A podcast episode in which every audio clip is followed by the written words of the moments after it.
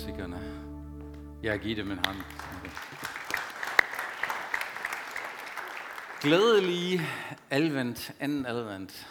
Jeg håber, I får en rigtig god søndag og en rigtig god uge. Det, det er jo sådan, at man kommer rigtig i julestemning nu her. Fordi det snagede. Um, øhm, vores emne i den her uge hedder Lys i mørket, og det kan man faktisk sige en rigtig del, en del om. Sidste søndag talte Kevin om øh, vores syn på fremtiden. Jeg synes, det var en fantastisk påmindelse om, at vi ikke bare kører på autopilot og øh, tænker negativt. Jeg tog mig selv i det der eksempel, hvor han spurgte, hvordan den der historie endte, og så tænkte jeg, nej, nej, nej, nu må jeg hellere stoppe, fordi jeg ved, hvor, jeg tror, han ved, jeg ved, hvad han ville. Så jeg tænkte en god ending af den historie. Men øh, jeg kan godt se, det, det ligger sådan i os og jeg synes, det var fantastisk. Så hvis du ikke har hørt den, hør den på podcast eller på YouTube. I dag kunne jeg godt tænke mig at tale lidt om Guds ledelse. At Gud han vil lede dig i denne mørke tid. Og jeg har i hvert fald brug for det i den her tid, som er mørk. I øh, salmerne 119, i salme 119, vers 105, der siger ham, der har skrevet salmen, dit ord er en lygte for min fod og et lys på vejen foran mig. Det vil sige, at der var en mand eller en kvinde, der har skrevet den her salme, som har oplevet, hvordan når Gud leder og Gud lyser på vejen, så er det nemmere at gå. Jeg tror, vi har alle sammen været i situationer, hvor vi har havde brug for en lommelygte. Ikke? Og det viser bare, det hjælper så meget, når der kommer lys på. Og, og Gud siger, jeg vil gerne give dig det lys. Jeg vil gerne lede dig også i en mørk tid. Og jeg har kigge lidt sådan på forskellige eksempler, hvordan folk forstår Guds ledelse. Og øh, jeg ved ikke, hvordan du har det. Der er nogen, der tror, at Gud leder os, ligesom om man skal jonglere på sådan en ståltråd. Ikke? Guds vilje er sådan forudbestemt, og du jonglerer og siger, uh, jeg må ikke træde ved siden af. Har du nogle gange tænkt sådan? Nej, Nå, det er også. Jeg, jeg må ikke ramme forbi, ikke? Jeg må, jeg må, nu skal jeg finde ud af, hvad Guds vilje for mit liv, og jeg skal, jeg skal være så forsigtig, og det er så anstrengende, at, at gå på den her line, eller den her, den her ståltråd, som Gud har givet mig, og derfor er det meget besværligt at finde ud af, hvad Guds vilje for mit liv egentlig er. Det er ikke mit syn på Guds ledelse. Det er jeg kommet helt væk fra, der hvor jeg så det sådan. Jeg ser mere Guds ledelse som det næste billede. Det er, at vi bygger en bro, mens vi går. Interessant, ikke? Fordi jeg tror, at min fremtid den er åben, og Gud inviterer mig ind og siger, hey, hvad, hvad har jeg nu gjort? Er der et eller andet? Jo, det kunne det godt være, ikke? Det er, det er et billede, hvor der er en bro, der ikke er færdig. Den bliver bygget, mens vi går. Og jeg tror, at Gud han bygger en bro, hvor der ikke er en bro endnu hvor du går sammen med ham, og skridt for skridt finder vi ud af, her går vi. Og du går faktisk midt i Guds vilje sammen med ham, hvor han arbejder sammen med dig. Jeg kan, hvis jeg kigger lidt på det, hvad der foregår i den her verden i øjeblikket, så synes jeg, at verden bliver mere og mere øh, polariseret og mere og mere splittet. Vi deler den mere og mere i grupper for imod det ene eller andet. Og bare for at nævne nogle eksempler, ikke? Du, øh, du har sikkert din holdning til covid-19, du har din holdning til, øh, til vaccinen, og du har din holdning til regeringen, og jeg har min holdning til regeringen, og vi begynder mere og mere at putte folk i grupper, og vi siger, at den gruppe derovre, den vil jeg ikke have noget med at gøre, og jeg er i den her gruppe, og jeg er overbevist, at det er rigtigt. Og, og vi bliver mere og mere splittet i samfundet. Kønsdebatten, MeToo-debatten, konspirationsteorier, Black Lives Matters, forskellige overgreb. Altså, der er så mange ting, som påvirker os, også som kirker. Og jeg tror, hvis vi havde en debatform her i formiddag, hvor vi skulle debattere bare et emne, så havde vi tre, fem, syv forskellige grupper. Og øh, det bliver mere og mere intens. Og jeg synes, det påvirker os også som kirke, fordi vi går jo ikke bare med skyklapper den her verden. Så vi skal finde ud af, hvordan navigerer jeg i det her. Gud, hjælp mig, led mig igennem den her tid. Fordi vi kan jo ikke lave alt om. Kan vi jo ikke. Vi kan kun følge Guds vejledning og ledelse i den her tid. Og fordi det er jul, så har jeg selvfølgelig valgt et øh, eksempel fra en af de her fantastiske julehistorier. Jeg vil gerne tale lidt med jer om Maria. Og der vil jeg gerne lige læse en tekst, som vi finder i Lukas 1.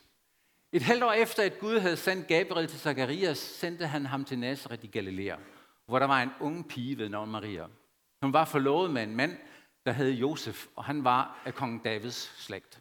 Da Gabriel kom til hende, sagde han, fred være med dig. Du er elsket af Gud, og han har store planer med dig. Maria blev forbløffet over de ord og spekulerede på, hvad meningen kunne være. Vær ikke bange, Maria, sagde englen, for du er udvalgt af Gud. Du vil blive gravid og føde en søn, som du skal give navnet Jesus. Han vil få stor betydning, for han er den almægtige søn. Næste. Gud Herren vil sætte ham på Davids trone, og han skal for altid være konger over Israels folk. Hans herredømme vil aldrig få ende. Men hvordan skulle jeg kunne få et barn, spurgte Maria. Jeg, er jo ikke nogen mand, øh, jeg har jo ikke nogen mand. Englen svarer, Helligånden vil komme over dig, og den almægtige Guds kraft vil gøre et under i dig. Derfor vil det barn, du skal føde, blive et helligt barn, Guds søn. Og jeg kan fortælle dig, at dine gamle slægtning Elisabeth, som aldrig har kunnet få børn, nu venter et barn. Hun er allerede i 6. måned. Intet er umuligt for Gud. Så jeg er parat til at acceptere Guds vilje, udbrød Maria. Lad det blot ske, som du har sagt. Det er en meget kendt historie. Og det er også en meget, meget mærkelig historie, fordi det er sket kun én gang, at en ung pige eller en kvinde får et barn, uden at være sammen med en, med en mand. Og øhm, hvis jeg skal øh, starte med at give jer lidt kontekst fra for hele den her historie, så regner man med, at Maria har været cirka 12-14 år på det tidspunkt. Det var helt normalt for teenager eller teenagepiger i den alder at blive forlovet. Så det er en ret ung alder, der har nok hendes forældre forhandlet med de andre forældre, eller vi ved ikke helt, hvor gammel Josef var. I hvert fald øh, var hun forlovet med ham, og hun er så født, født cirka 12-14 år før Kristus. Det var en helt anden tidsalder, hun har levet i. Hun boede i en lille by, der hed Nazareth. Man øh, regner med, at der boede måske 500 mennesker i den lille by. I dag bliver Nazareth kaldt den arabiske hovedstad for Israel, fordi der bor så mange øh, arabisk afstamning, og der bor ca. 78.000 øh, øh, i, i Nazareth i dag. Men dengang var det bare en lille landsby, og Maria var vokset op i den. Og så skal jeg lige huske, hun havde ingen mobiltelefon. Ingen internet, ingen elektrisk lys, ingen gadelys. Det var bare mørke, det var varmt, det var Mellemøsten, det var sådan ingen, letbane, ingen letbane, ingen busser, ingenting. Det er jo livet på landet på bedste vilkår. Og øh, så var de også langt væk fra, fra, fra Rom. Øh, på det tidspunkt var romerne jo i landet, og israelerne og jøderne, de, de havde hele tiden tænkt, vi skal komme af med de romer. Det var en besættelsesmagt. Vi vil gerne komme af med det. Men Nazareth, det var sådan en lille landsby, der var langt væk fra det virkelige liv. Så hun ved måske ikke så meget, hvad der foregik egentlig, og det har måske ikke påvirket hende så meget, at de romer og, eller besættelsesmagten var der. Det ved vi faktisk ikke ret meget om. Så øh, de havde deres udfordringer i den tid. De var lidt anderledes end vores, men lige så meget dagligdag, som vi har det i dag. Og så var der noget, sket noget meget mærkeligt. Gud havde ikke talt til Israel gennem en profet eller en konge i 400 år. Den sidste profet i Israel, der rejste sig og sagde noget til folket i Israel, det var Malakias. Og det er sådan cirka 400 år før Kristus. Så det har været en meget, meget tavs periode. Man kalder det faktisk de tavse år, hvor der er ikke nogen, der har hørt fra Gud. Så jeg kan ikke forestille mig, at Maria var sådan vant til at lytte til Guds stemme og ledelse. Det var mere det, hvad hun har lært i, gennem Toran, måske gennem sine forældre, nogle enkelte bibelvers, hvis de var gudfrygtige mennesker. Vi ved faktisk ikke ret meget om Maria før den her tid, før Gud taler til hende. Så sæt dig ind i den situation. Teenage-pigen, 14 år, lad os sige det, hun er 14 år, og lige pludselig kommer der en engel og fortæller hende noget. En voldsom nyhed, vil jeg sige. Det enestående ved den historie er, at vi kan lære rigtig meget om Guds relation til Maria. Ikke så meget Om indholdet, jo det kan vi også godt, men det kan vi ikke øh, drage nogle konklusioner for os, fordi jeg går ud fra, at Gud har ikke flere sønner eller døtre, som han vil føde som menneske på denne jord. Det står der i hvert fald ikke noget i Bibelen om, så det var enestående. Det kommer ikke til at ske igen. Men alting omkring det her, hvordan Gud han leder Maria, det er faktisk meget interessant. Og min første pointe i forhold til Guds ledelse, og hvordan Gud vil lede dig, det er, inden Gud taler til hende om fremtiden, taler han til hende om nutiden. Inden Gud taler til Maria om fremtiden gennem englen, taler han til hende om nutiden. Og jeg har fundet ud af, at det er lidt et princip hos Gud. Jeg vil ikke sige, at Gud han ikke laver nogen undtagelser. Selvfølgelig gør han det. Men grundlæggende vil, tale, vil Gud tale om os om nutiden, før han taler til os om fremtiden. Lad mig forklare dig, hvad jeg mener. Se, hvad han her siger, siger til Maria. Det skal vi lige have op. Gud siger, eller englen siger til Maria fem ting. For det første siger han, fred være med dig. Så siger han, du er elsket Gud. Gud har store planer med dig. Vær ikke bange, Maria. Du er udvalgt af Gud. Lad os starte med det øverste. Fred være med dig. Det ord, der bliver brugt, selvfølgelig øh, er det det hebraiske ord shalom. Det betyder meget mere end fravær af krig, eller ufred.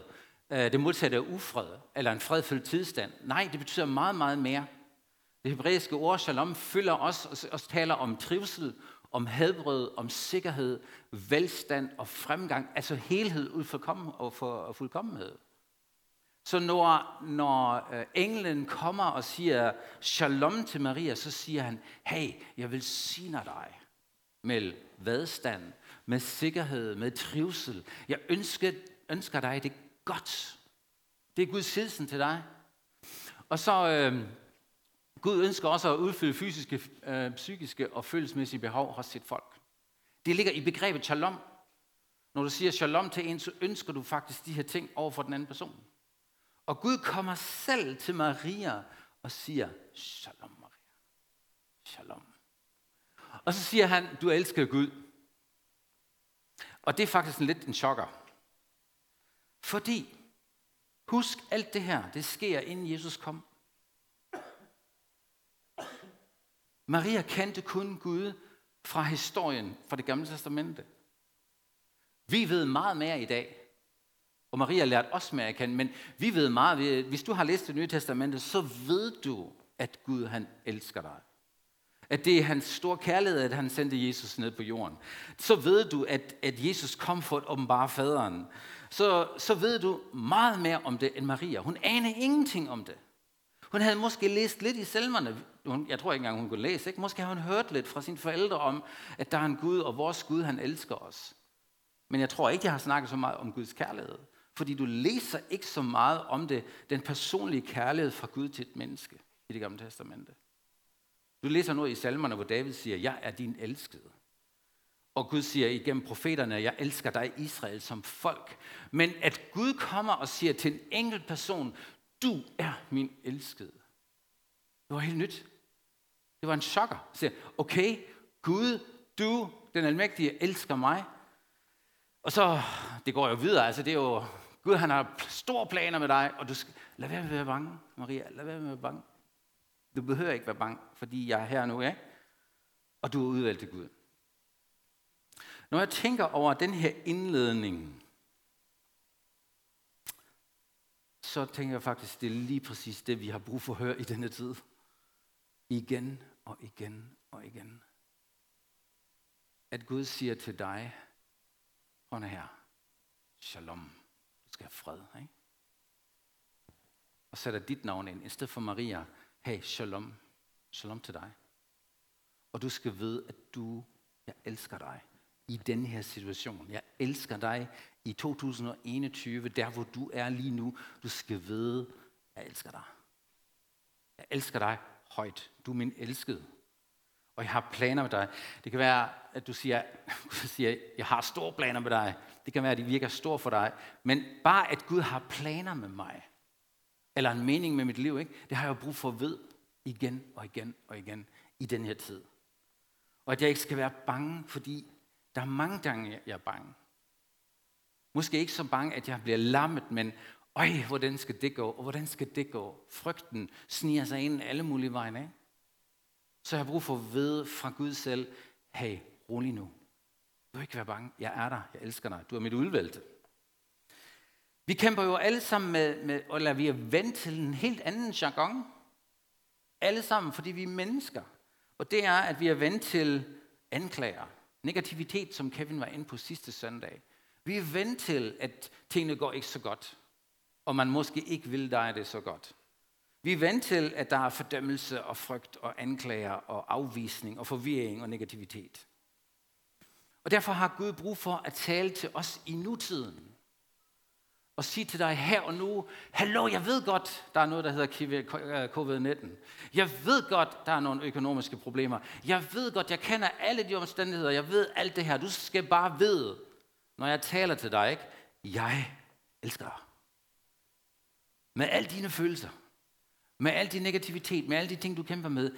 Jeg elsker dig. Og det, det er det, Maria oplever her, ikke? som teenagepige. Og jeg kan sige med sikkerhed, at alt, hvad Gud siger om Maria her, det siger han også om dig. Det er ikke bare, det er ikke mange bare trukket sådan lidt langt ud. Det er, jeg kan give dig tusindvis af bibelvers. Tusindvis er lidt overdrevet, ikke? Det er prædikanttillæg. Men flere hundrede, ikke? Flere hundrede som fortæller os noget om, at Gud elsker os personligt. Gud han elsker dig personligt. Han har udvalgt dig, og han vil have dig. Han er vild med dig. Han, han siger, det er dig, jeg vil have. Og du er objekt af min kærlighed. Og du skal vide det igen og igen og igen. Paulus beder nemlig sådan her, jeg beder om, at I virkelig må kunne tage imod Kristi kærlighed, der overgår menneskelig fatteevne. Det er altså større, end du kan forestille dig det, ikke? så at du kan opleve alt, hvad Gud har til dig. Det er jo, det er jo et vigtigt princip, at Paulus siger, hvor vil jeg ønske, og jeg beder om, at du forstår, at den kærlighed, Gud har til dig, er meget større, end du kan forestille dig det. Så begynd at tænke, hvor stor den er, og den er endnu større. Så at du kan modtage alt, hvad Gud har til dig. Det siger faktisk Gud til Maria her. Og hun, hun har jo aldrig hørt det før.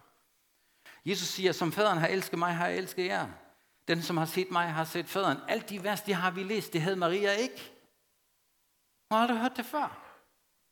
Så kommer Gud til hende og siger det. Maria, du er min udvalgte, og jeg elsker dig. Det skal du bare vide. Det starter vi med. Og det er jo klart, at hun ender med, ender med at sige, eller hun er forbløffet, står der ikke, i, i den nye oversættelse. Hun bliver forbløffet. Og det gør du også. Når Gud siger til dig personligt, hey, jeg, den almægtige Gud, elsker dig. Hun bliver forbløffet, og så begynder hun at spekulere. Og det kan jeg godt lide ved Guds ledelse. Når han taler til dig i nutiden om dig, så bliver du faktisk forbløffet. Hvis du virkelig hører fra Gud, så bliver du forbløffet. Og du kan begynde at spekulere.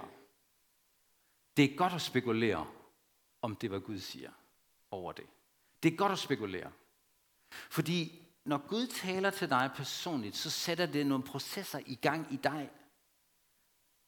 Vi tænker nogle gange, når Gud taler, så er det bare, bare afgjort, ikke klokkeklart. Han siger sådan, 2, 2 4, og der, der er ikke noget at spekulere over. Sådan er det, sådan er Gud. Nej, sådan er han ikke.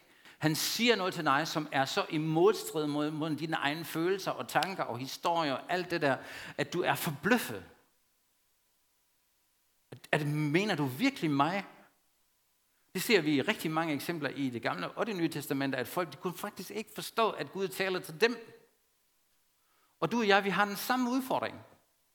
Når Gud siger noget til dig, så bliver du forbløffet. Og det går lidt i modstrid til, hvad du egentlig ellers normalt tænker. Og det er først, når du måltager og måltager og suger det til dig, så begynder du at sige, okay, okay, okay, Gud, du elsker mig virkelig. Og din sind og dine tanker bliver fornyet. Gud taler om nutiden, her og nu, at han er med dig, og han elsker dig. Jeg tænker, jeg ved ikke, det er selvfølgelig forskellige typer mennesker. Jeg er ofte, eller jeg er fristet til at sige, hvis det her ikke var sket, og det her ikke var sket, og jeg havde ikke de forældre, og jeg måske havde en anden ægtepartner, så var jeg et andet menneske. Forstår I, mener? Hvis det var sket, eller hvis det ikke var sket, og hvis den situation ikke var der, så vil alt være godt. Øh, og man kan fylde rigtig mange eksempler på, hvor man tænker, jeg skal lave om på omstændigheder, jeg skal lave om på de ting omkring mig. Hvis jeg ikke havde ham som kollega, ikke? så var alt bedre. Ikke? Amen, siger Bergo. men altså.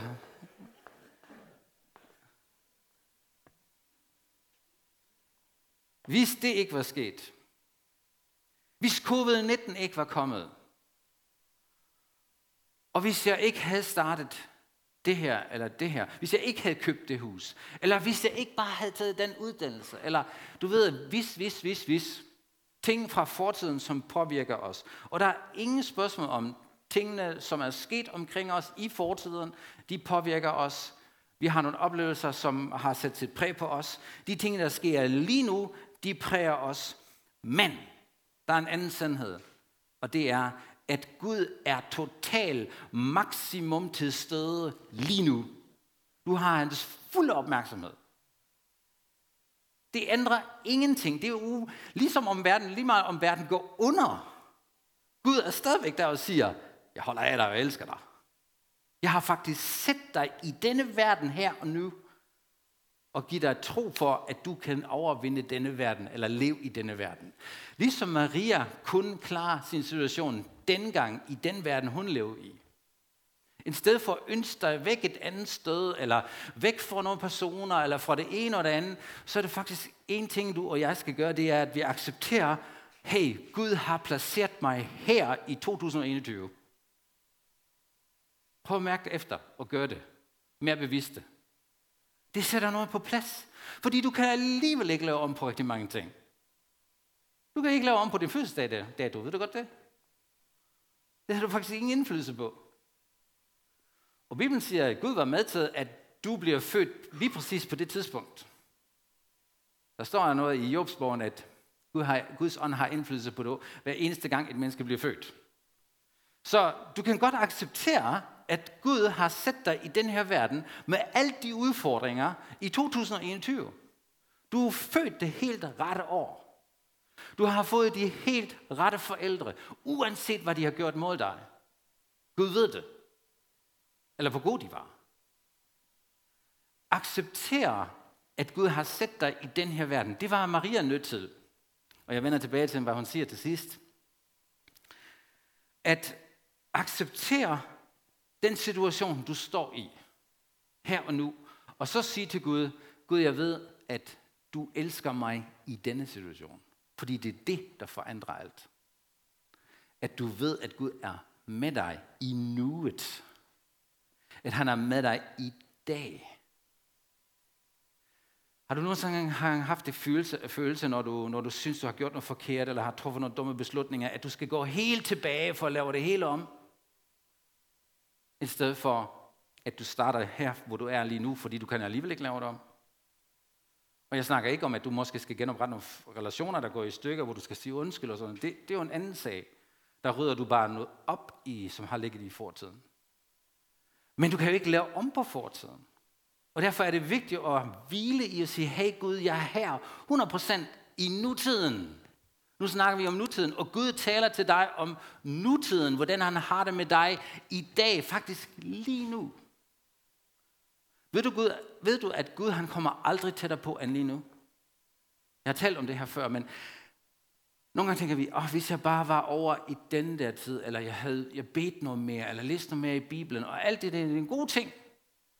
Men det ændrer overhovedet ikke noget om Guds nærvær lige nu, lige her. Er du godt klar over det?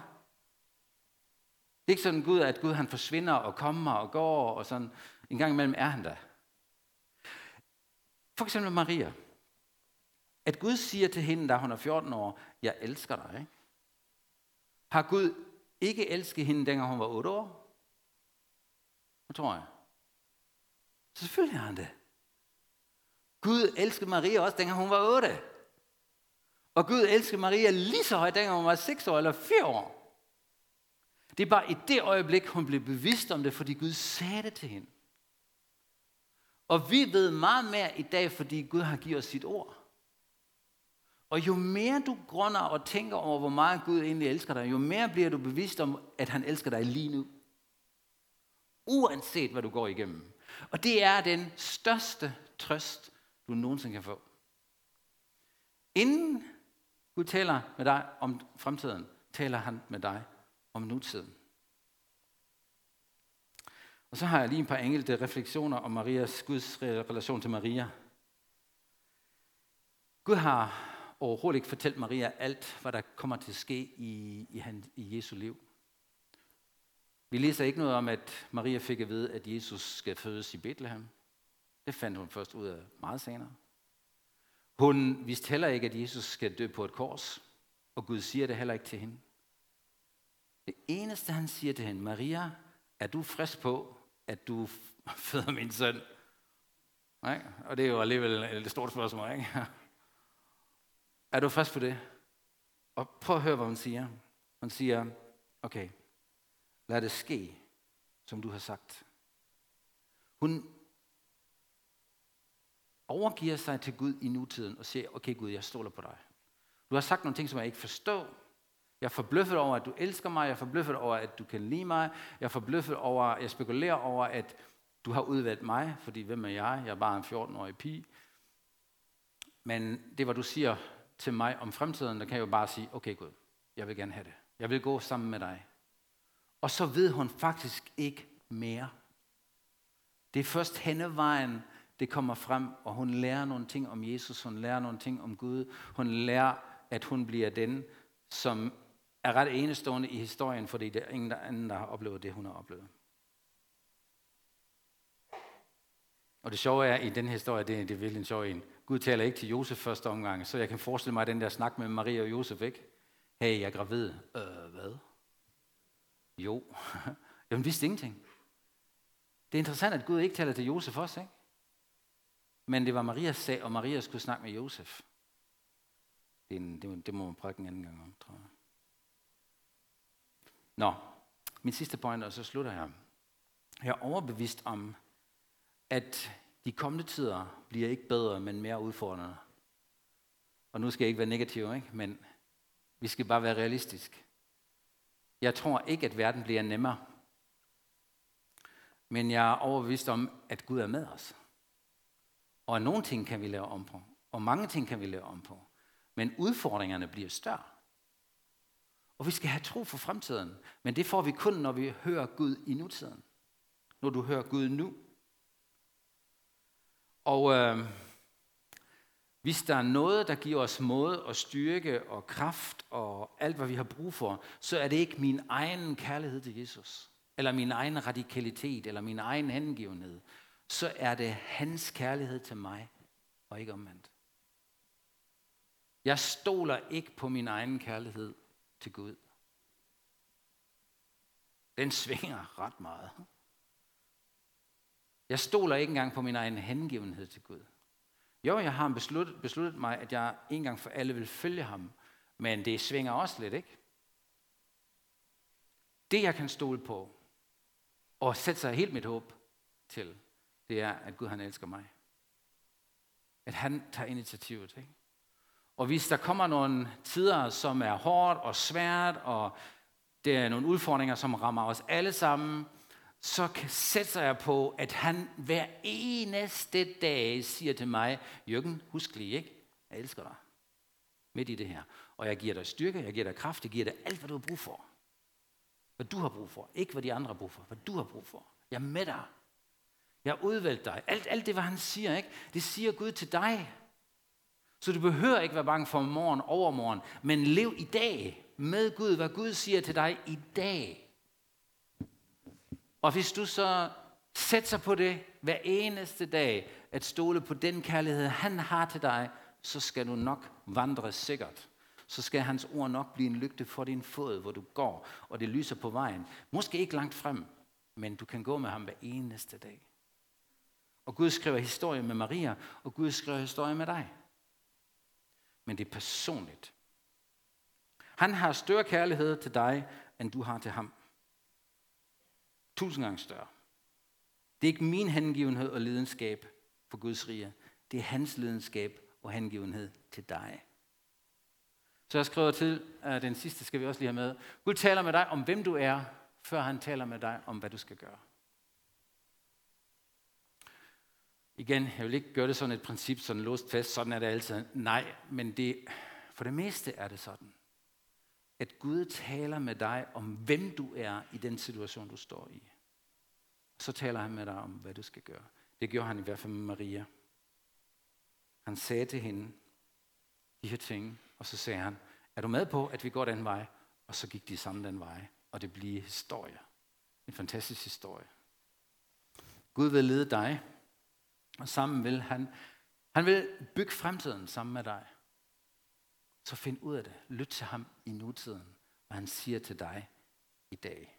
Amen. Lad os bede sammen.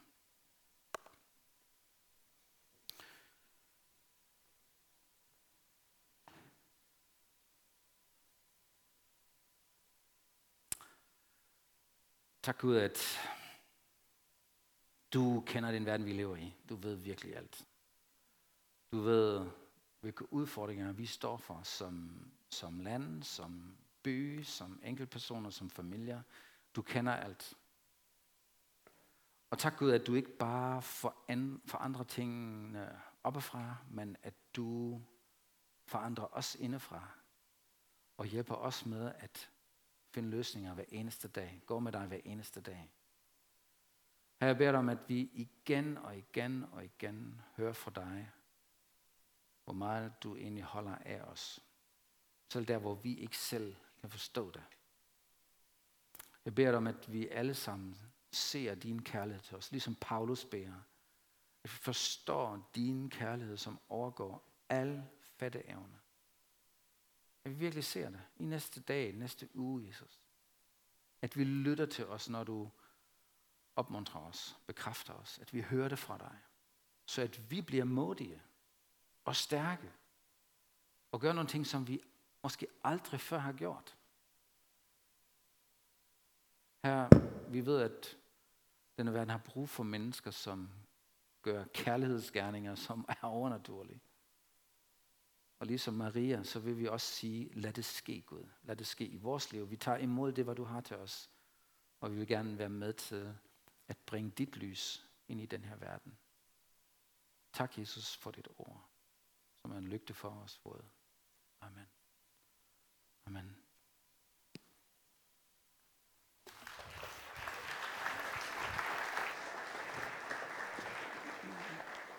Tusind tak for det, Jørgen. Vi skal fortsætte med at fokusere på, hvad han har gjort for os, og hans kærlighed til os, ved at fejre nadver sammen. Hvis du øh, sidder derhjemme, så håber jeg, at du har fundet lidt spiseligt og drikkeligt, ellers har du mulighed for lige at gøre det nu. Hvis du er her inde i salen og ikke har fået sådan en lille, øh, lille kop, så øh, marker lige, så er der, står der et Connect-team lige om lidt med nogle, nogle til jer. Er der nogen, der mangler? Der er i hvert fald et par steder her. Der er mange steder, så vi venter lige på, at det kommer rundt.